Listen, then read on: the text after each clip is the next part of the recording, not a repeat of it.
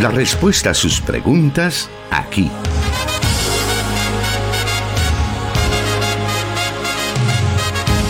En Solución Bíblica. Comenzamos.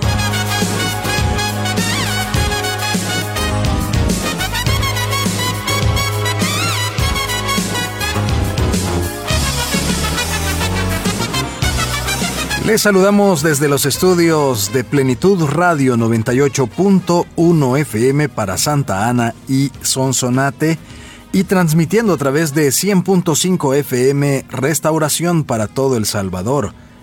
540 AM, la estación de la palabra, que también cubre el territorio salvadoreño y más allá. También estamos transmitiendo a través de 1450 AM Restauración San Miguel para el oriente del país y también en occidente de Guatemala nuestros hermanos que fielmente están siempre enlazándose con nosotros, la emisora Cielo FM 89.1 para, como digo, el occidente de Guatemala. Gracias por estar con nosotros ya listo para poder aprender de lo que la palabra de Dios dice respecto a diferentes situaciones, diferentes preguntas que nuestros oyentes nos hacen llegar semana a semana y nosotros con el mayor de los gustos estamos trasladando todas esas preguntas al pastor Jonathan Medrano, que es el encargado de responder a cada una de ellas y que ya se encuentra con nosotros para dar las respuestas de esta tarde. Bienvenido, pastor. Dios le bendiga hermano Miguel y un saludo muy cordial a usted, estimado oyente, que donde quiera que nos sintonice, para nosotros es un enorme privilegio poder acompañarle con una nueva emisión de su programa Solución Bíblica. Deseamos que eh, durante este tiempo, estos minutos que vamos a interactuar con usted, podamos crecer un poco más en lo que Dios dice en su palabra sobre determinados temas e interrogantes que nuestros oyentes nos trasladan a través de las distintas preguntas. Y estamos ya listos para conocer cada una de esas preguntas que nuestros oyentes nos han enviado, no sin antes dar la bienvenida también a quienes ya están sintonizándonos a través de Facebook Live. Estamos transmitiendo a través de las páginas de Solución Bíblica, Plenitud Radio y Misión Cristiana Elim Santa Ana. Usted puede vernos, escucharnos y comentarnos. Dejarnos ahí eh, su comentario, sus preguntas y dónde nos está escuchando o viendo esta tarde para que juntos podamos aprender de la palabra de Dios. Así que sin más, vamos a continuar entonces o vamos a empezar más bien esta tarde con la primera pregunta que nos dice de la siguiente manera.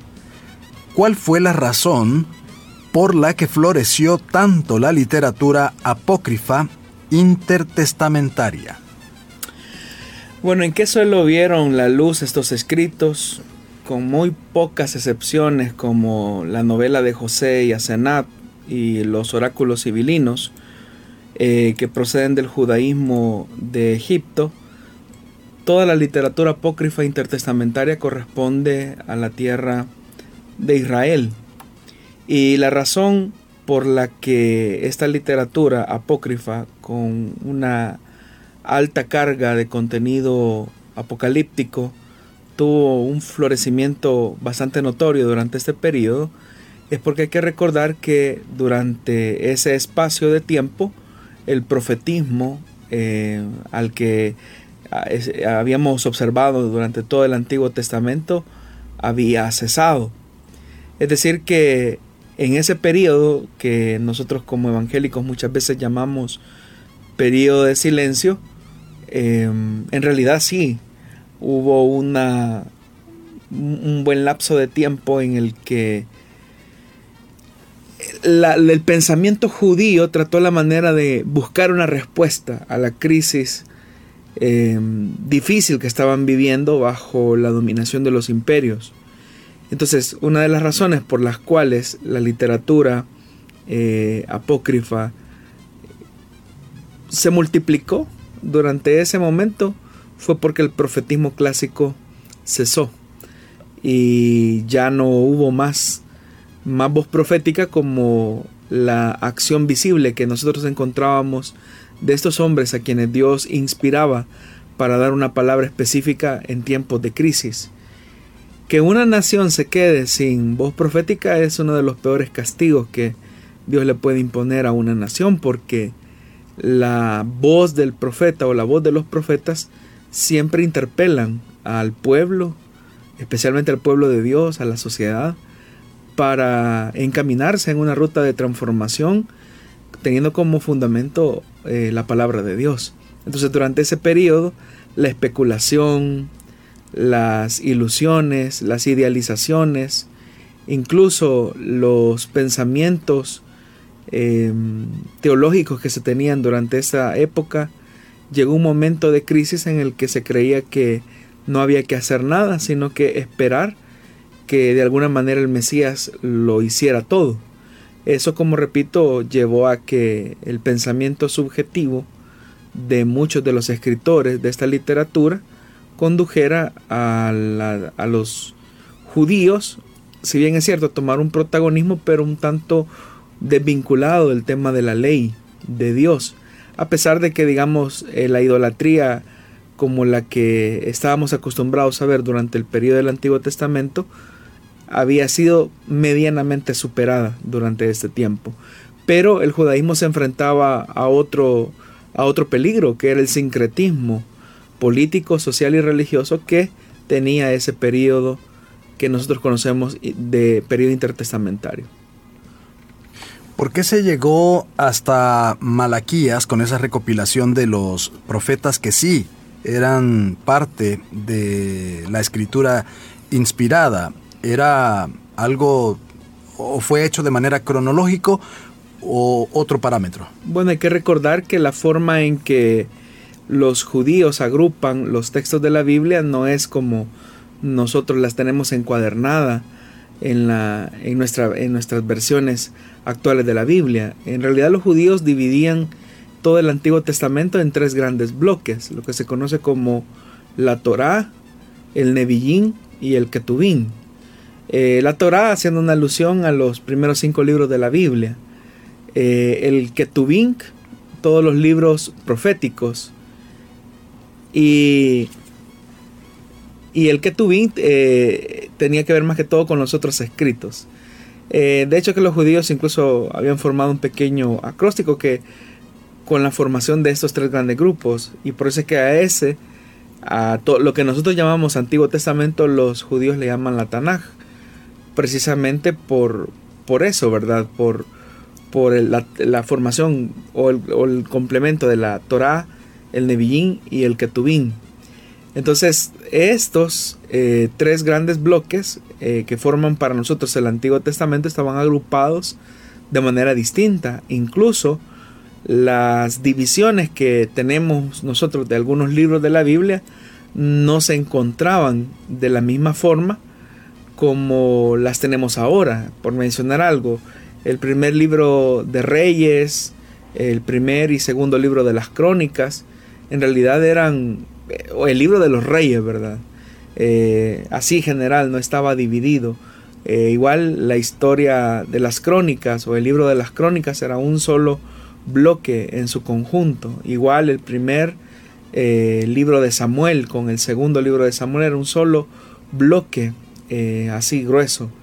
Entonces la separación que se hizo fue el resultado de muchos, eh, de mucho tiempo después, específicamente ya entrando a la época del Nuevo Testamento.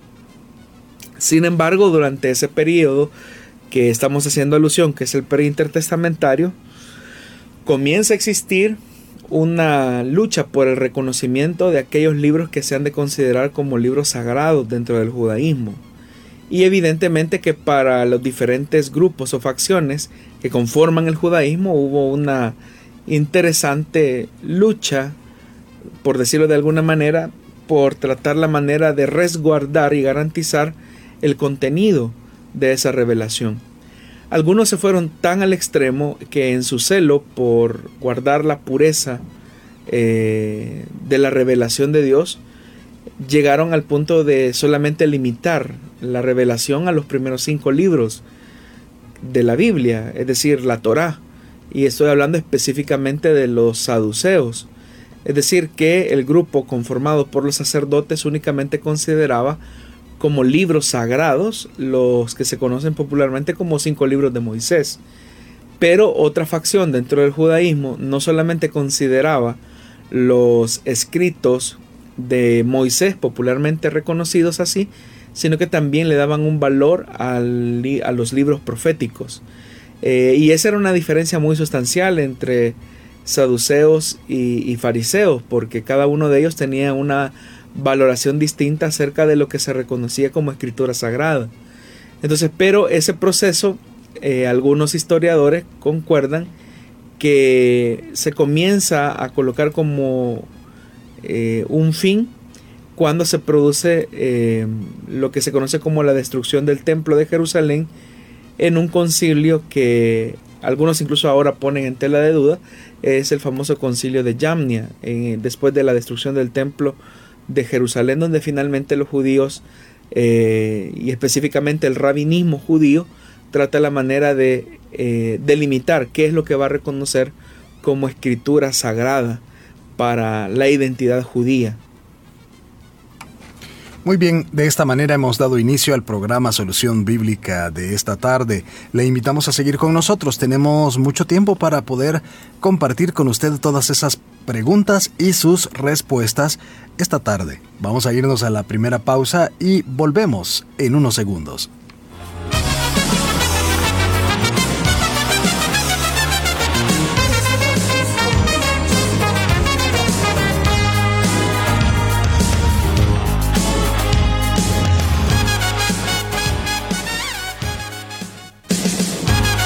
Transmitiendo solución bíblica para El Salvador y el mundo.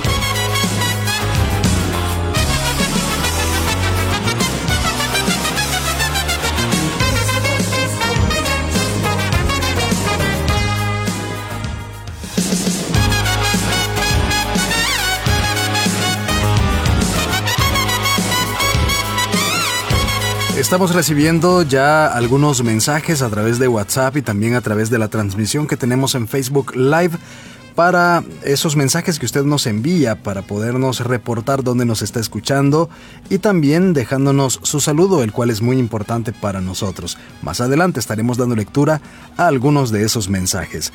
Vamos a la siguiente pregunta de esta tarde que nos dice de la siguiente manera. Dios les bendiga hermanos de Solución Bíblica. Escucho el programa en Estados Unidos y mi pregunta es, ¿cuál es la posición de Misión Cristiana Elim en relación a la inseminación artificial y a la fecundación in vitro? Bueno, por fecundación in vitro se entiende que el proceso habitual de la, de la fusión entre el óvulo y el espermatozoide se realiza de forma artificial en un laboratorio en vez de hacerlo en las vías reproductoras femeninas. Eh, posteriormente, pues el cigoto así formado es transferido al útero o a las trompas de falopio. Eh, las causas de esterilidad que llevan a solicitar esta técnica pueden ser de origen masculino o femenino. En el primer caso se debe en numerosas ocasiones a una reducción en el número de espermatozoides presentes en el semen. Ahora, al hablar de este tema, eh, la fecundación no es tan simple como las personas piensan, ya que se toma, eh, que, creen que se toma un óvulo, se fertiliza y que luego se coloca en el vientre de la madre. En realidad no es así, sino que dependiendo de quién tenga el problema de infertilidad, si es un hombre o una mujer, en todo caso el procedimiento eh, implica que los médicos prescriben cierto tipo de medicamentos a la mujer y esto es y esto hace o produce que ellas eh, ovulen.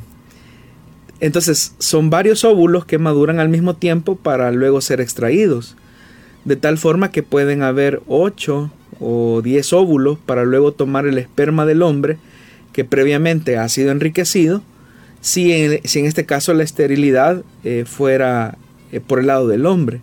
Y luego se fecundan todos los óvulos de tal forma que luego se comienza a hacer una elaboración de selección del el óvulo fecundado, porque hay que recordar que no todos logran completar exitosamente ese proceso. Por eso es que se fecundan todos los óvulos debido a que existe una alta probabilidad de fracaso y también porque el proceso Si solamente se fecundara un óvulo podría ser demasiado caro. Los, los especialistas, a fuerza de ser sincero, evalúan globalmente que el éxito de esta técnica eh, en torno al 20 o 30% eh, en función de la eficacia del equipo médico que realiza esta acción puede lograr ah, finalizar de manera exitosa, por decirlo así, este proceso. De tal forma que, por ejemplo, en Estados Unidos, en Estados Unidos se logra eh, un embarazo por cada cinco intentos y que cada uno de esos intentos para que tengamos una idea, cuesta entre 8 mil y 10 mil dólares. Por eso es que decía que es un proceso bastante caro y por eso es que eh, los médicos tratan la manera de estimular la mayor cantidad de óvulos posibles para que se pueda realizar el proceso de fecundación. Por eso es que cuando se han fecundado eh, la mayor cantidad de óvulos, eh, se considera o se escoge más bien el que está más saludable y es el que finalmente terminan implantando en el vientre de la madre.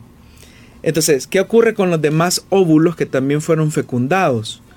Eh, normalmente esos óvulos a veces son desechados o, destruidos. En otros países eh, esos óvulos pueden conservarse mediante congelación y pueden ser conservados así por años.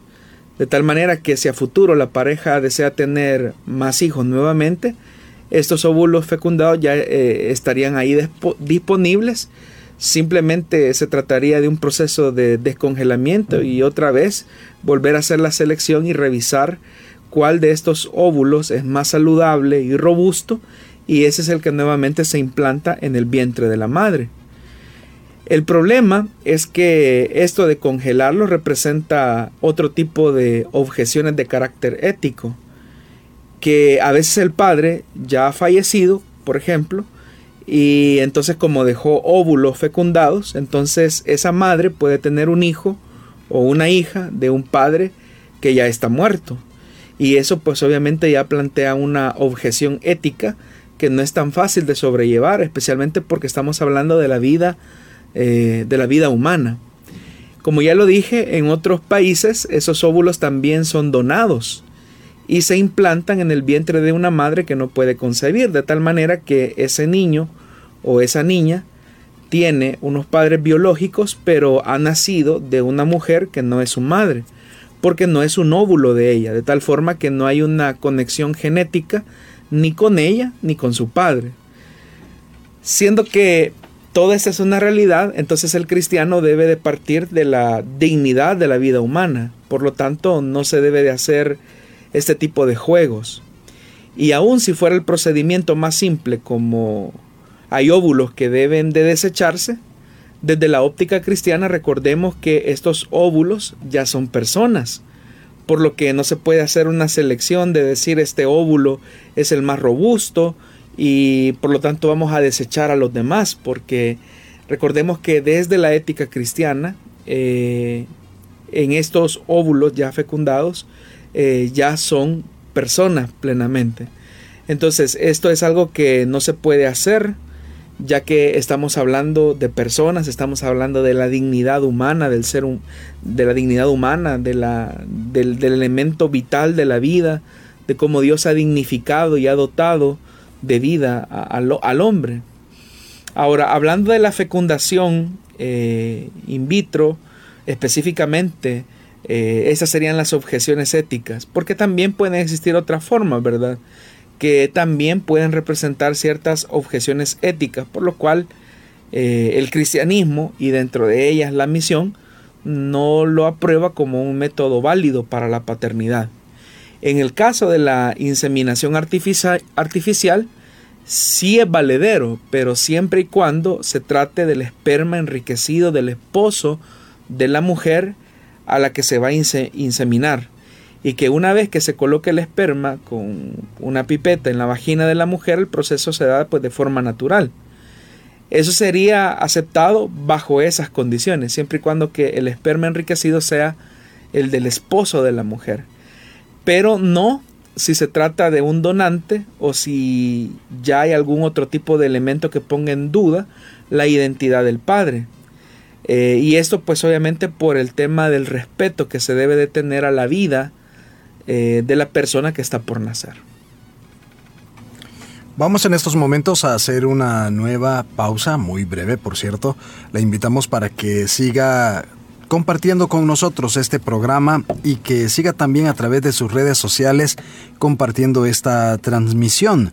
Queremos también solicitarle siempre que usted esté en contacto con nosotros a través de nuestro número de WhatsApp en Plenitud Radio y también en Restauración, el WhatsApp de Restauración. Eh, sin embargo, pues solicitarle que usted pueda enviarnos únicamente mensajes de texto o notas de voz. Eh, llamadas no podemos recibir a través de esos números, por lo tanto le invitamos a que usted pueda hacer sus consultas, sus preguntas, sus saludos a través de mensajes de texto o notas de voz únicamente. Le agradecemos entonces por continuar con nosotros acá en Solución Bíblica. Volvemos en unos segundos.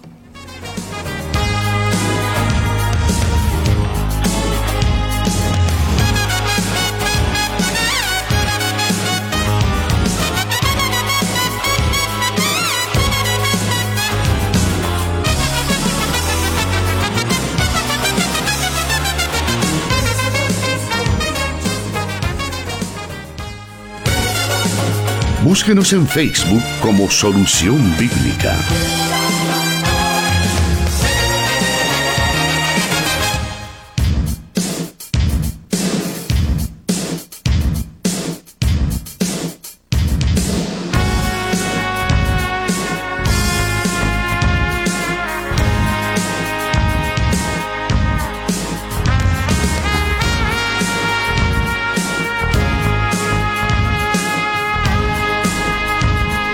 Seguimos adelante escuchando las respuestas que las Sagradas Escrituras nos brindan a las diferentes preguntas que nuestra audiencia nos envía. Y vamos ahora a conocer la siguiente pregunta de esta tarde, la cual nos dice así, ¿qué se debe entender cuando en el Nuevo Testamento se habla de misterio? Especialmente cuando es Pablo quien la utiliza o quien utiliza más frecuentemente el término. Bueno, para Pablo el término misterio es tan importante ya que de las 28 veces que aparece este término en el Nuevo Testamento, 21 veces son utilizados en escritos que se atribuyen a su autoría. En Pablo eh, se asocia con mucha frecuencia a palabras denotativas que tienen mucha relación con el tema de la revelación. Para que veamos esto con claridad, en, el, en la carta a los Romanos, capítulo 16, en el versículo 25 y 26, Pablo dice, el Dios eterno ocultó su misterio durante largos siglos pero ahora lo ha revelado por medio de los escritos proféticos, según su propio mandato, para que todas las naciones obedezcan a la fe. Entonces, paradójicamente, en el concepto de Pablo, el, eh, término misterio ya no es algo enigmático, sino que es un asunto claramente revelado. Es decir, que toda aquella línea de pensamiento que ubicaba una revelación específica de parte de Dios en la historia de los hombres y específicamente en la historia de la salvación, ha sido revelado por medio y a través de Jesucristo. Entonces, ese misterio se revela en Jesús y por Jesús. Veamos lo que dice Efesios capítulo 1 versículos del 9 al 10. Él nos hizo conocer el misterio de su voluntad conforme al buen propósito que de antemano, de antemano estableció en Cristo, para llevarlo a cabo cuando se cumpliera el tiempo. Esto es, reunir en Él todas las cosas, tanto las del cielo como las de la tierra. Entonces, vea lo que dice el verso nuevo. Él nos hizo conocer el misterio de su voluntad. Y lo otro, dice que cuando se cumpliera el tiempo, esto es, reunir en Él todas las cosas. Entonces Jesús es ese misterio de Dios revelado a los hombres que se ve claramente identificado en la persona de Jesús y esa evidencia es lo que nosotros eh, también manifestamos como el querigma de la iglesia. Es decir, que en la persona de Jesús nosotros vemos el misterio revelado de parte de Dios.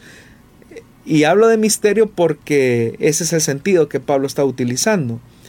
Eh, o al menos está escrito que se atribuye a una autoría de, o de escuela de pensamiento de Pablo. En Colosenses capítulo 1, versículo 25 y 27, hay una mayor claridad de lo que estamos diciendo. Eh, de esta llegué a ser servidor según el plan que Dios me encomendó para ustedes, el dar cumplimiento a la palabra de Dios, anunciando el misterio que se ha mantenido oculto por siglos y generaciones, pero que ahora se ha manifestado a sus santos. A estos Dios se propuso dar a conocer cuál es la gloriosa riqueza de este, este misterio entre las naciones, que es Cristo en ustedes, la esperanza de gloria. Es decir, cómo la acción salvífica de Dios se vincula con el conocimiento de la persona de Jesús, de quién es Jesús, de su acción en nosotros. Por eso es que él habla de que Cristo en nosotros es la esperanza de gloria, pero que Dios se propuso a dar a conocer.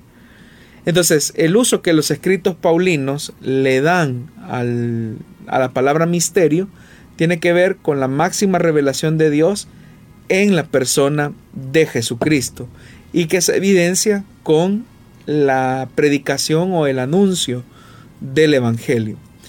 También, eh, aunque con una menor proporción, Pablo utiliza el término en un sentido de lo inacible o de lo que no es conocible al presente y que de alguna manera se vincula al tema escatológico y por lo tanto trasciende las posibilidades de cualquier experiencia actual.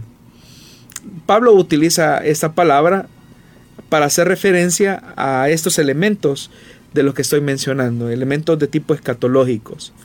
Fíjense bien en el misterio que les voy a revelar. No todos moriremos, pero todos seremos transformados en un instante, en un abrir y cerrar de ojos, al toque final de la trompeta. Primera de Corintios capítulo 15 versículos del 50 al 51. Entonces ahí el sentido del pasaje está hablando que hay un misterio que Pablo va a revelar. Y el misterio que va a revelar es eh, acerca de la parucía y la resurrección de los muertos, que es el tema en realidad que, que Pablo está detallando en ese capítulo 15 de Corintios. Entonces, ambos aspectos del uso de esta palabra de misterio en el lenguaje paulino tiene que ver con aquello que ya fue revelado y hay cosas que están ocultas.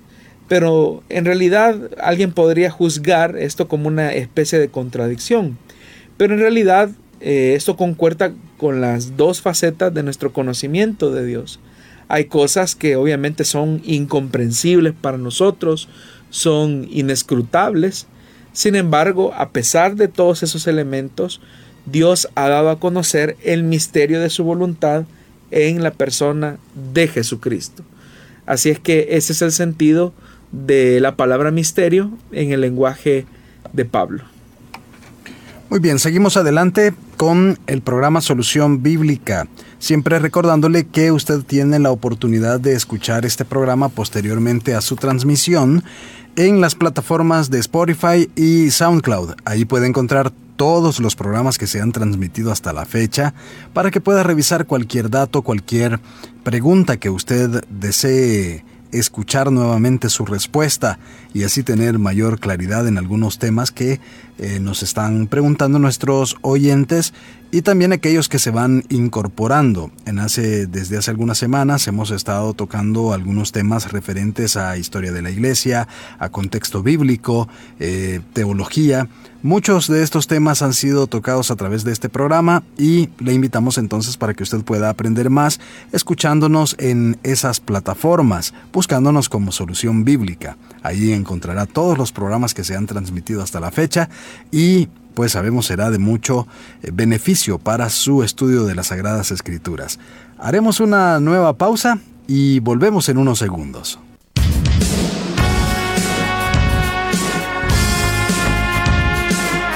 Solución Bíblica con el pastor Jonathan Medrano desde Plenitud Radio para El Salvador y el mundo.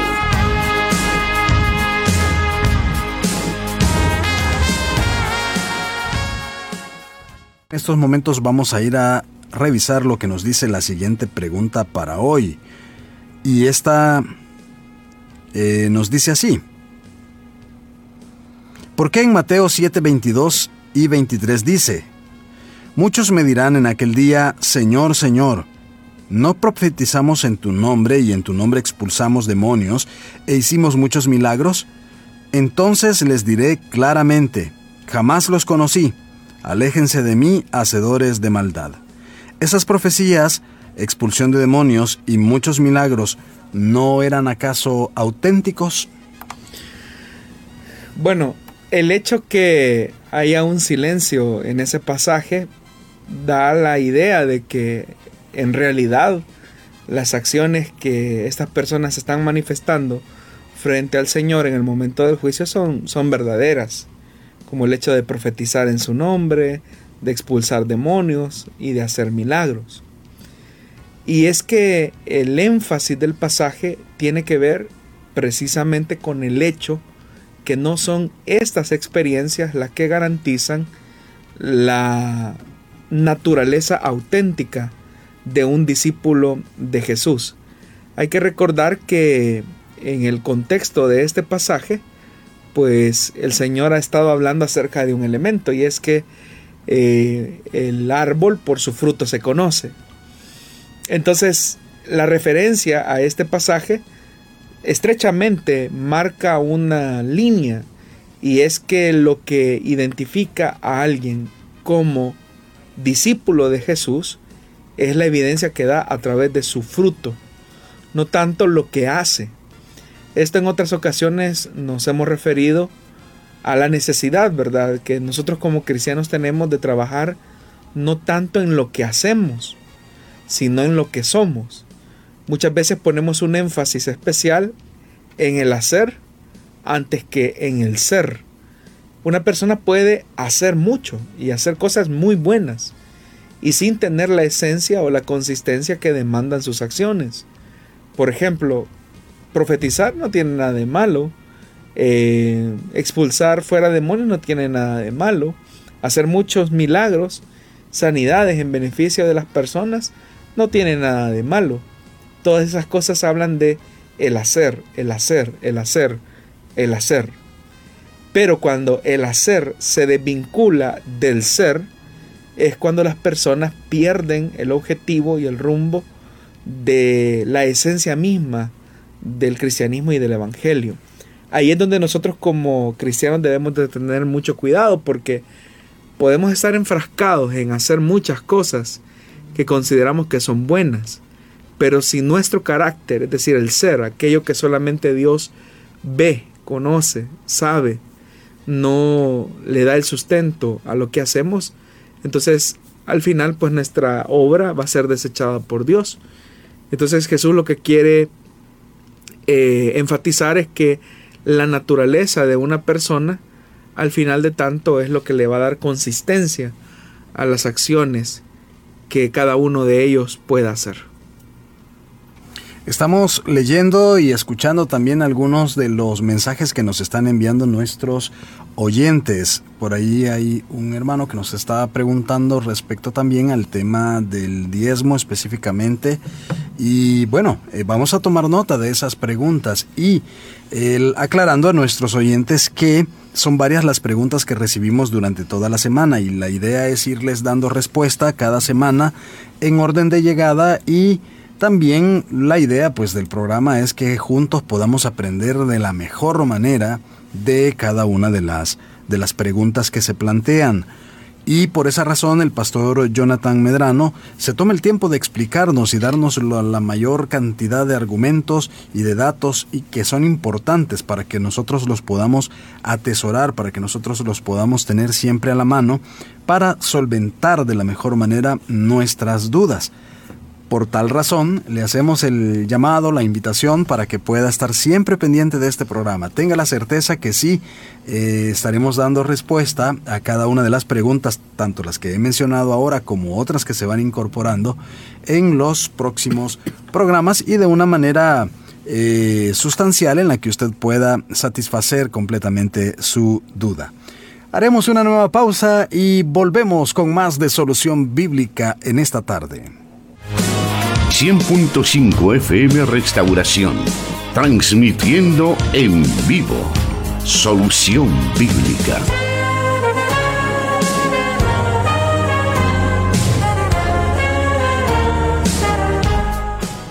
Vamos entonces a la siguiente pregunta para esta tarde que nos dice de la siguiente manera.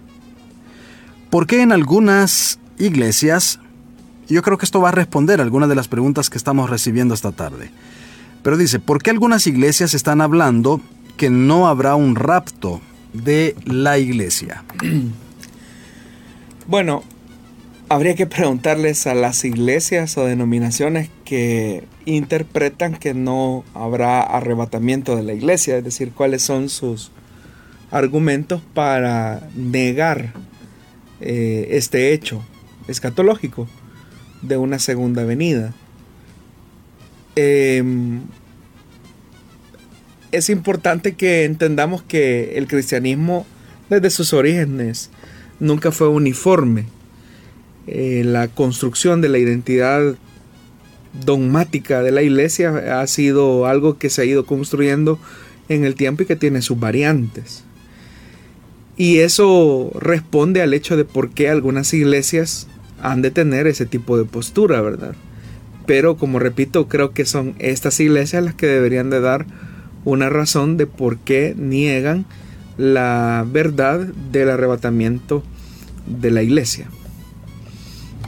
Ahora, algunas de las preguntas que giran en torno a esta, a esta situación o a este evento escatológico, como usted lo menciona, es si el IM sostiene aún este evento. Claro, es parte de sus doctrinas básicas. Usted la puede encontrar en el manual de doctrinas básicas de la, de la misión, que es la identidad de fe de esta congregación desde hace más de cuatro décadas.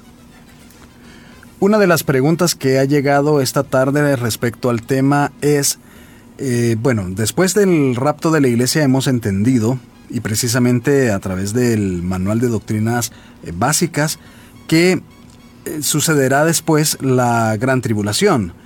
¿Es lo mismo decir gran tribulación como tercera guerra mundial? No son dos, no, para nada.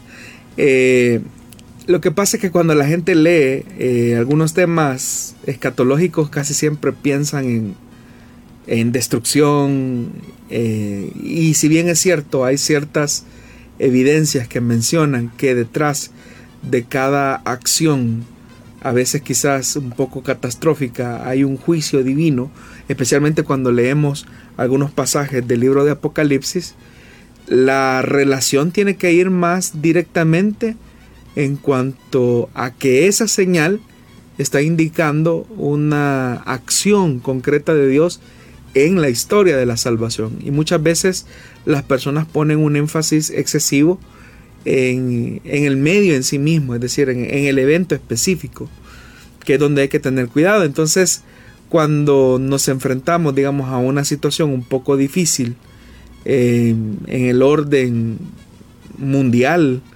o nos enfrentamos a un momento de, crisis bélico, eh, normalmente las personas tratan la manera de ver qué pasaje de la Biblia puede casar con ese evento específico que se está viviendo. Y es ahí donde, como lo decíamos en el último programa, las personas hacen una mala interpretación de la escritura.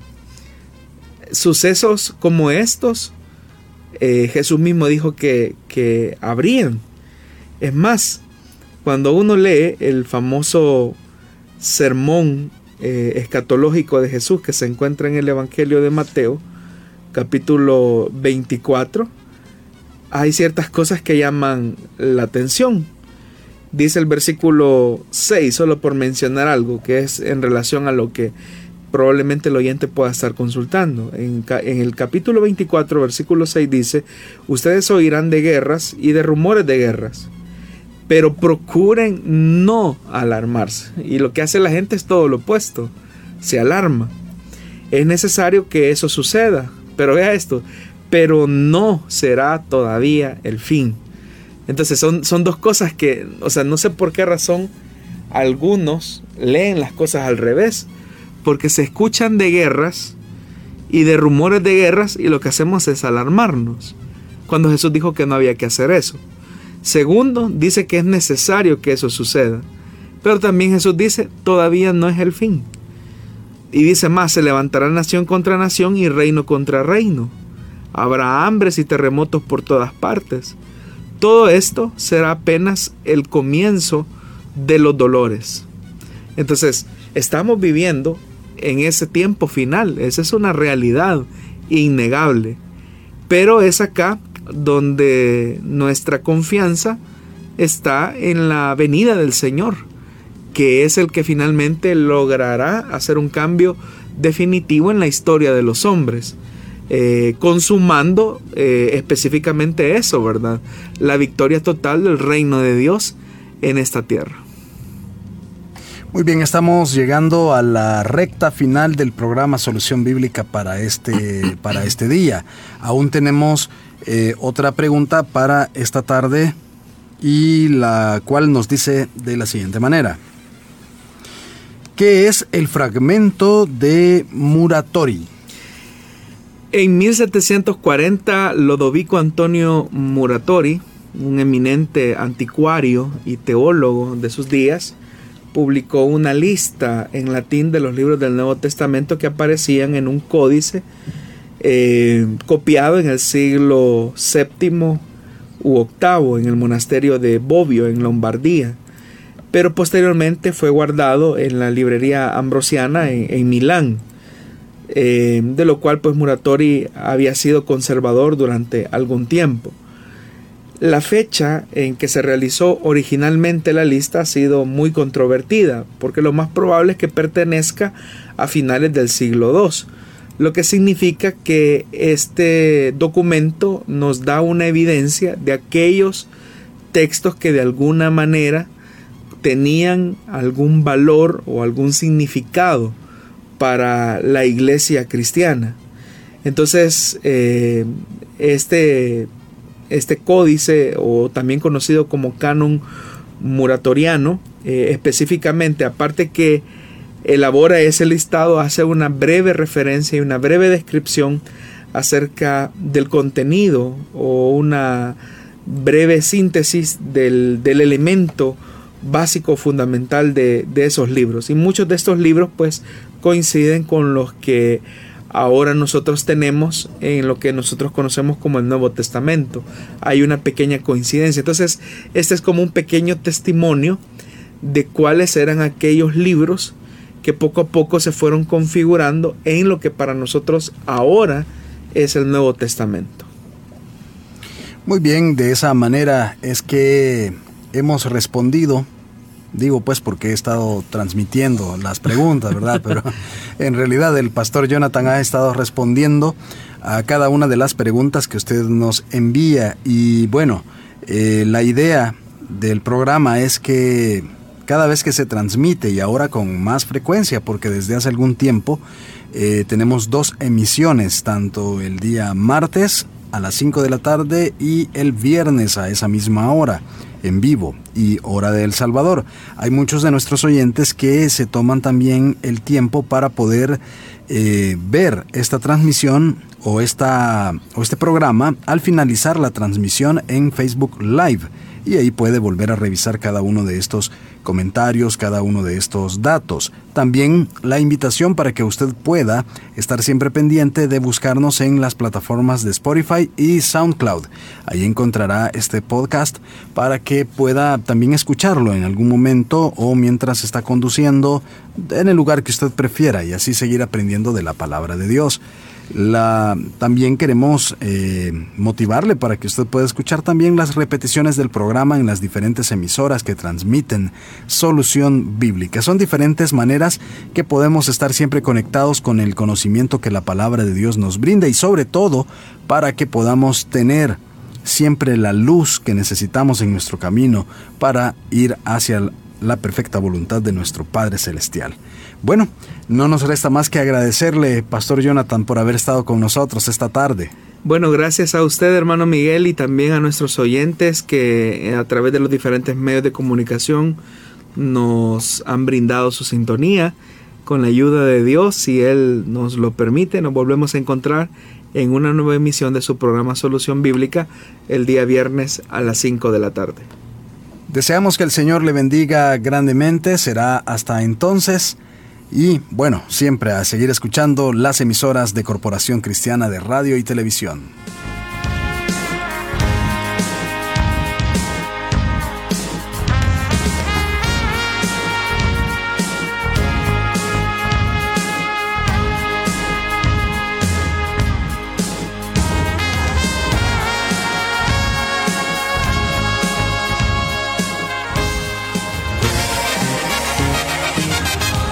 Dios da la sabiduría y el conocimiento. Solución bíblica. Hasta el próximo programa.